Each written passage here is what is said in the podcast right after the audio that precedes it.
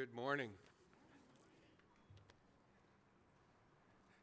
A couple of perfect songs to sing after Larry's announcement. It, it makes my eyes water to hear the, the worship and the praise and the excitement. It wasn't always that way.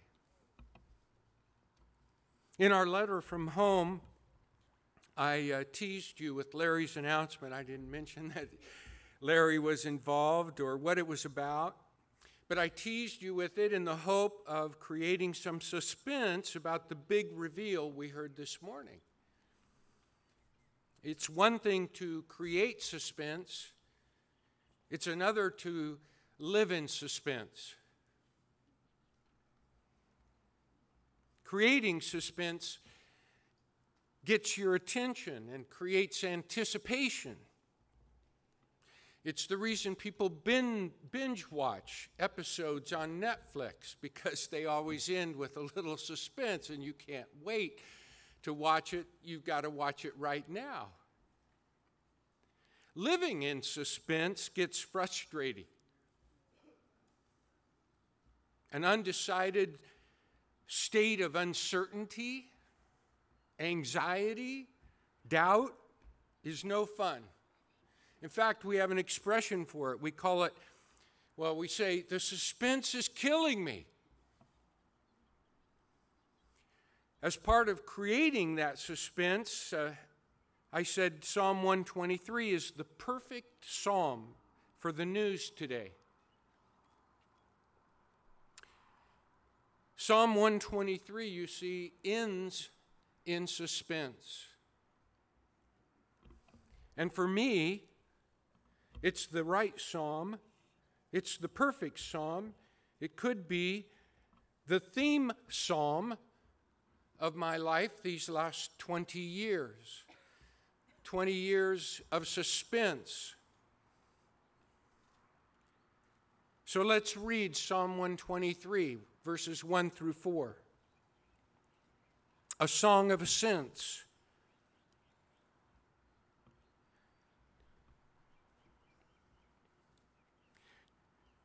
To you I lift up my eyes, O you who are enthroned in the heavens.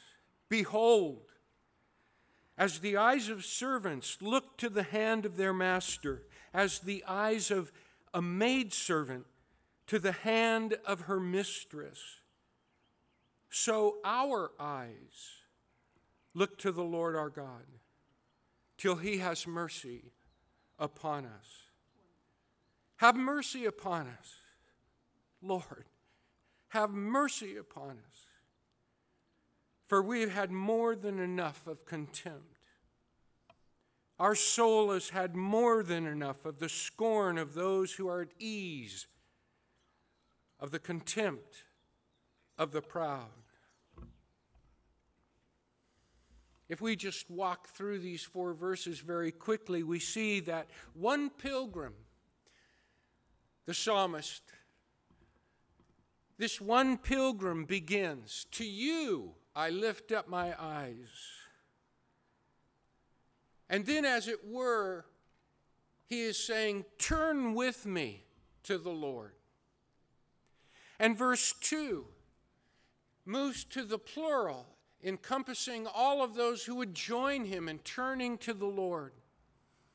And he expresses and describes our posture before the Lord, the disposition and attitude of our hearts toward the Lord as slaves. We look to the hand of the Lord. The hand is a symbol of power, of authority. In Proverbs chapter 18, verse 21, I think we're all familiar with this proverb life and death are in the hand of the tongue. No, that's not the way we translate it. But that's what the Hebrew reads. Life and death are in the power of the tongue. But the word for power is hand. We look to the hand of the Lord, who is our master, and we are lowly as servants, as slaves, totally and entirely dependent upon His authority, on His power, on His approval, on His pleasure, on His permission. We look to the Lord. Verse 2 says, until he has mercy on us. So our gaze is sustained. We don't give up, we don't quit. We stand firm as others start to move on, or move away, or quit, or go home, or give it up, or doubt.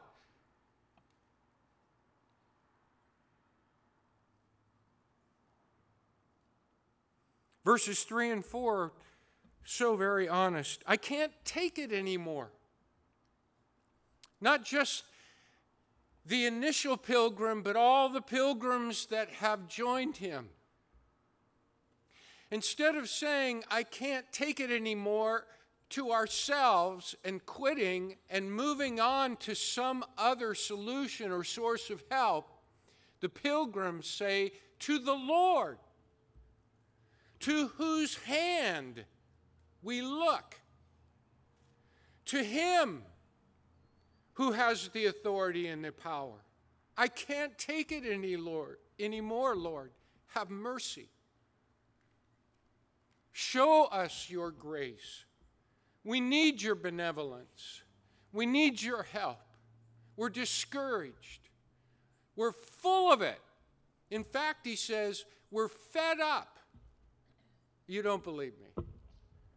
The word is literally in Hebrew and Greek, whatever the translation, we are filled to the full. We can't take it anymore. That's the sense. We're fed up, Lord. Enough.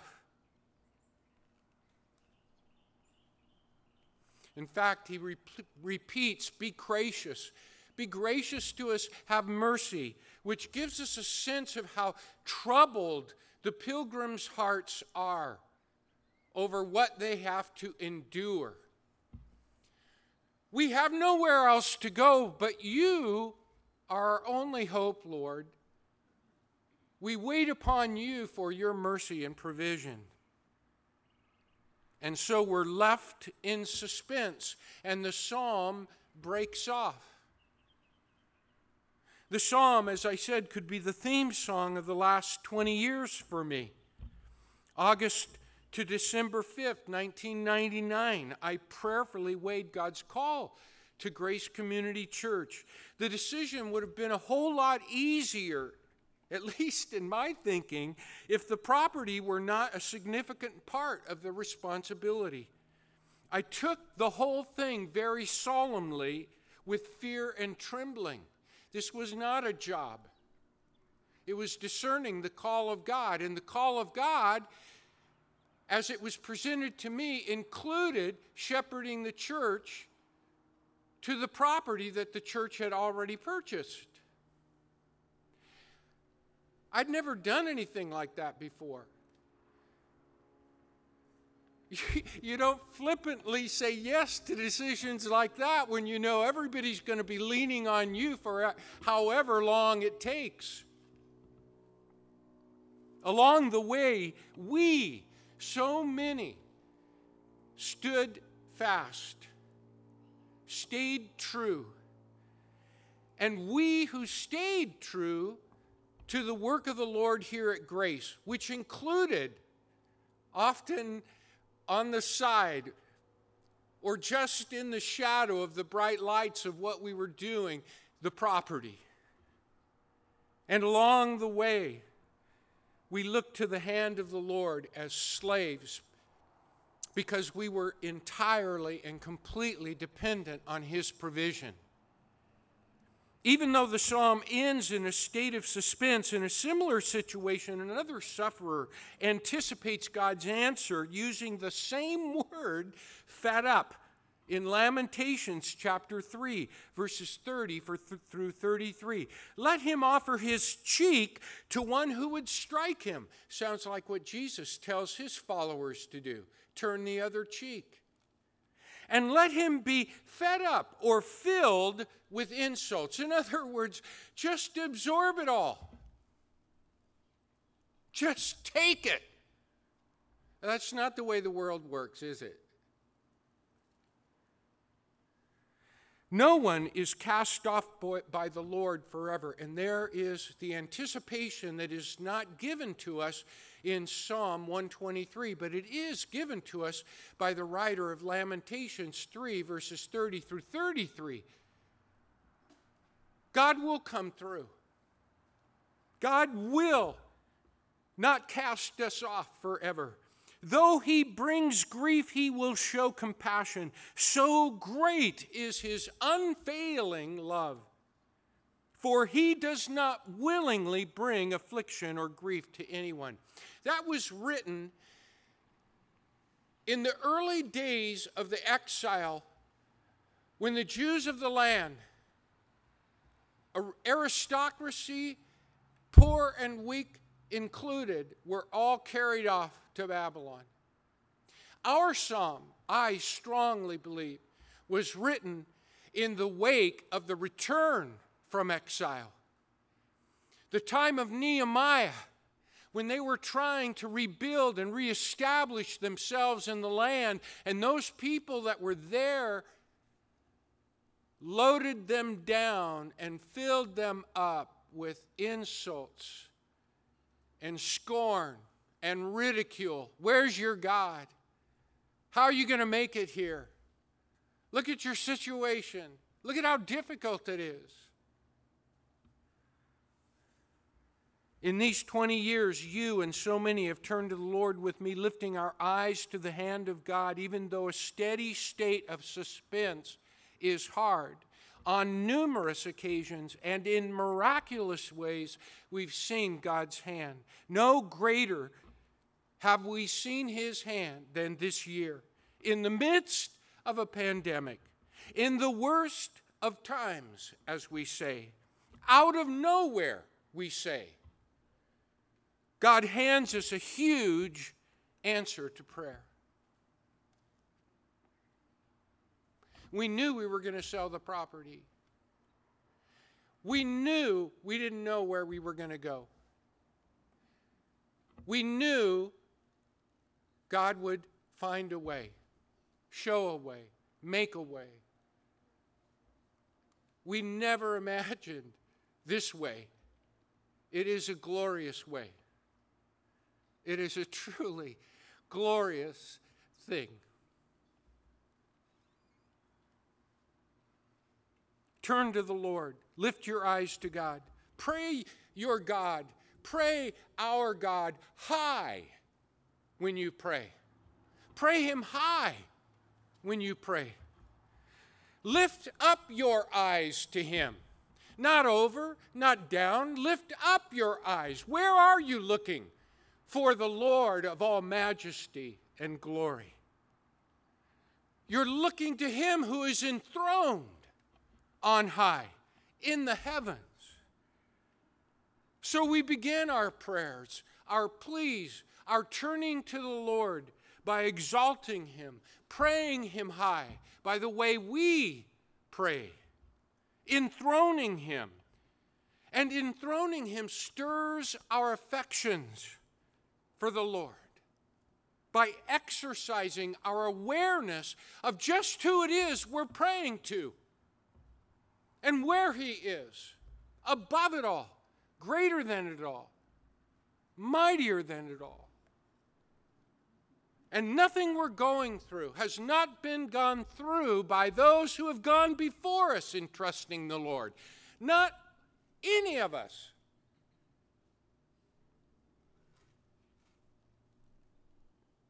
We can expect great things from God. And this is how we lift our eyes into the Lord and how we appreciate just how exalted is He who is enthroned in the heavens when we exalt Him.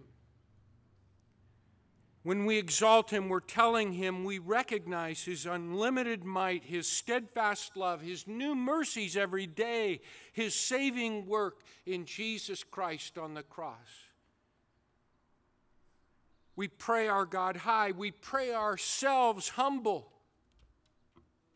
Verse 2 Behold, as the eyes of the servant look to the hand of their master, as the eyes of a maidservant of her mistress, so our eyes look to the Lord our God till he has mercy on us. Too often we pray with pride, like we only need God for the heavy duty stuff. Looking to the Lord like servants is humbling. Servants look to their master's hand for guidance, for protection, for provision, for everything. We need the hand of God for everything, and He wants to be our hand. To pray ourselves humble, we need to tell God who we are. Tell Him who you are. Tell Him who you really are. What's inside you. Who it is that's coming before Him. Tell Him, admit your weaknesses, admit your needs, admit your selfishness, admit your need for a Savior. Then God will recognize you. Then God will recognize me. I do know you, who you really are, what you really need. Don't come to me with your high hand. Come to me with your face and your eyes down in the sense of humility and need and lowliness because I know that's where you're really at. Don't disguise yourself. Don't display something that you display to others to me. Beatrice Brown wrote a beautiful hymn. Mahalia Jackson made it famous. Without God, my life would be drifting like a ship without a sail. Without God, I could do nothing. Without God, I surely would fail. It's because of God I have, because of God I have purpose that you and I can turn to Him. We pray our God high and we pray ourselves humble and we pray our heart out. Have mercy upon us, O Lord. Have mercy upon us, for we have had more than enough of contempt. Our soul has had more than enough scorn of those who are at ease, of the contempt of the proud. Prayer should be reverent. To make it reverent, make it real.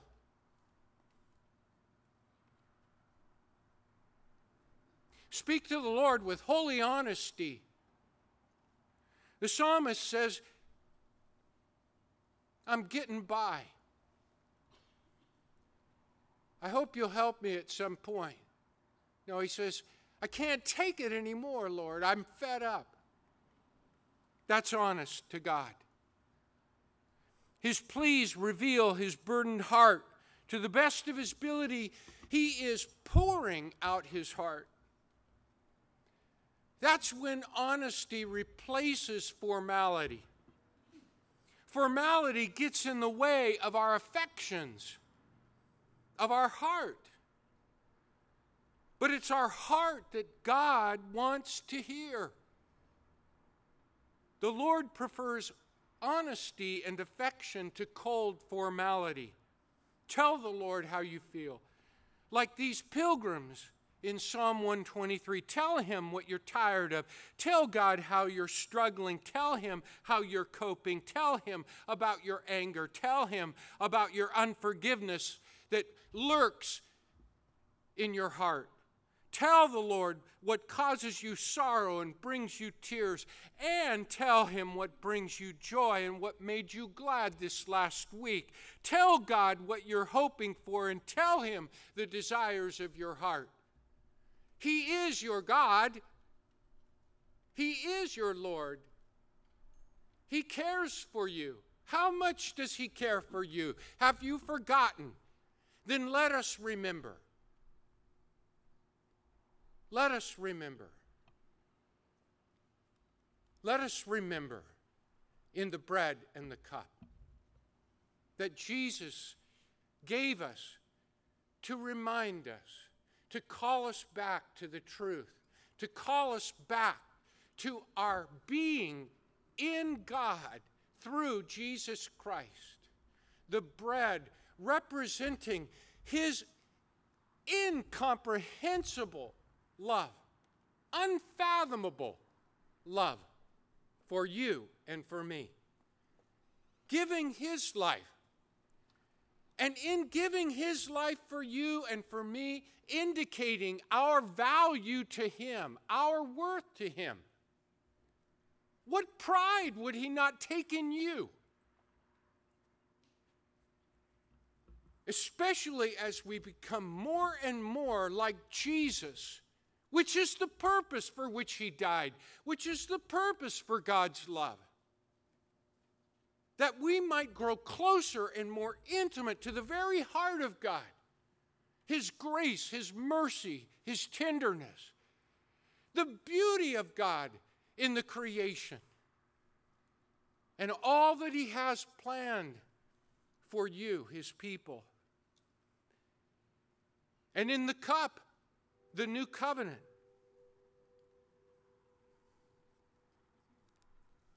The new covenant. Not the old covenant.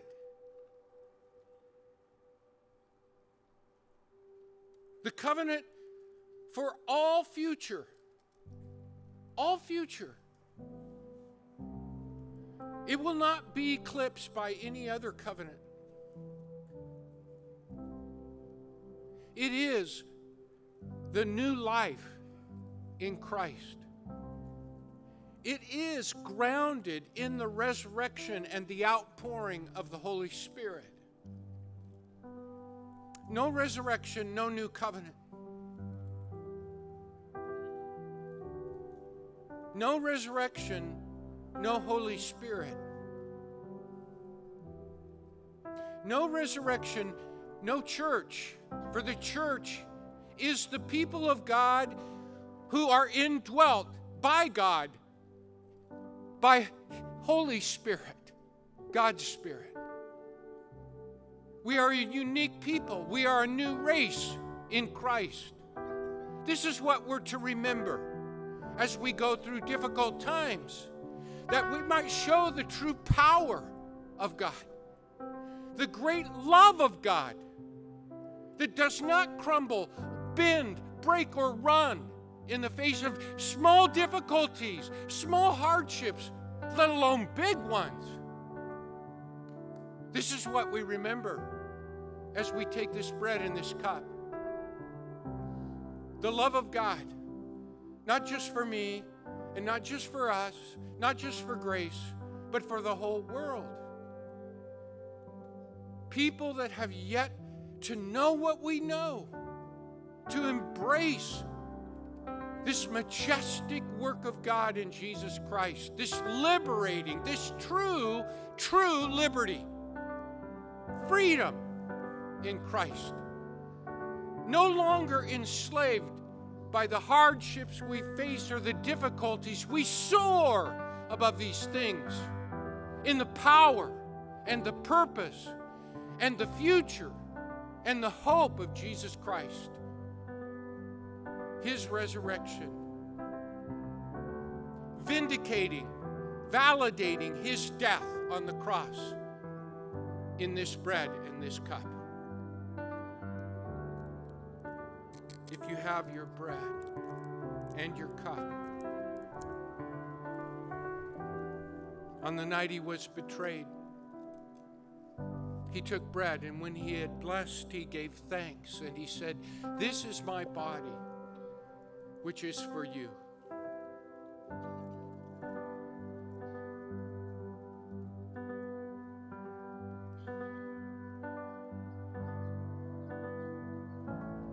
Take and eat.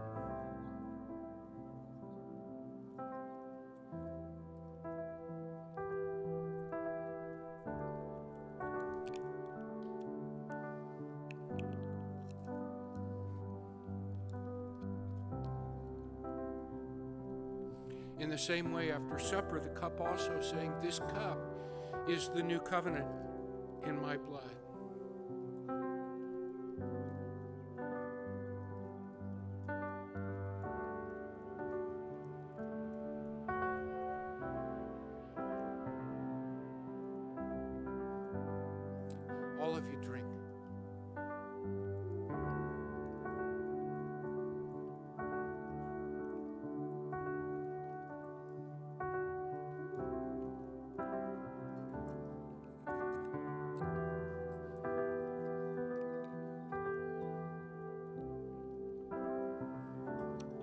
Often as you eat this bread and drink this cup, you do proclaim the Lord's death until he comes.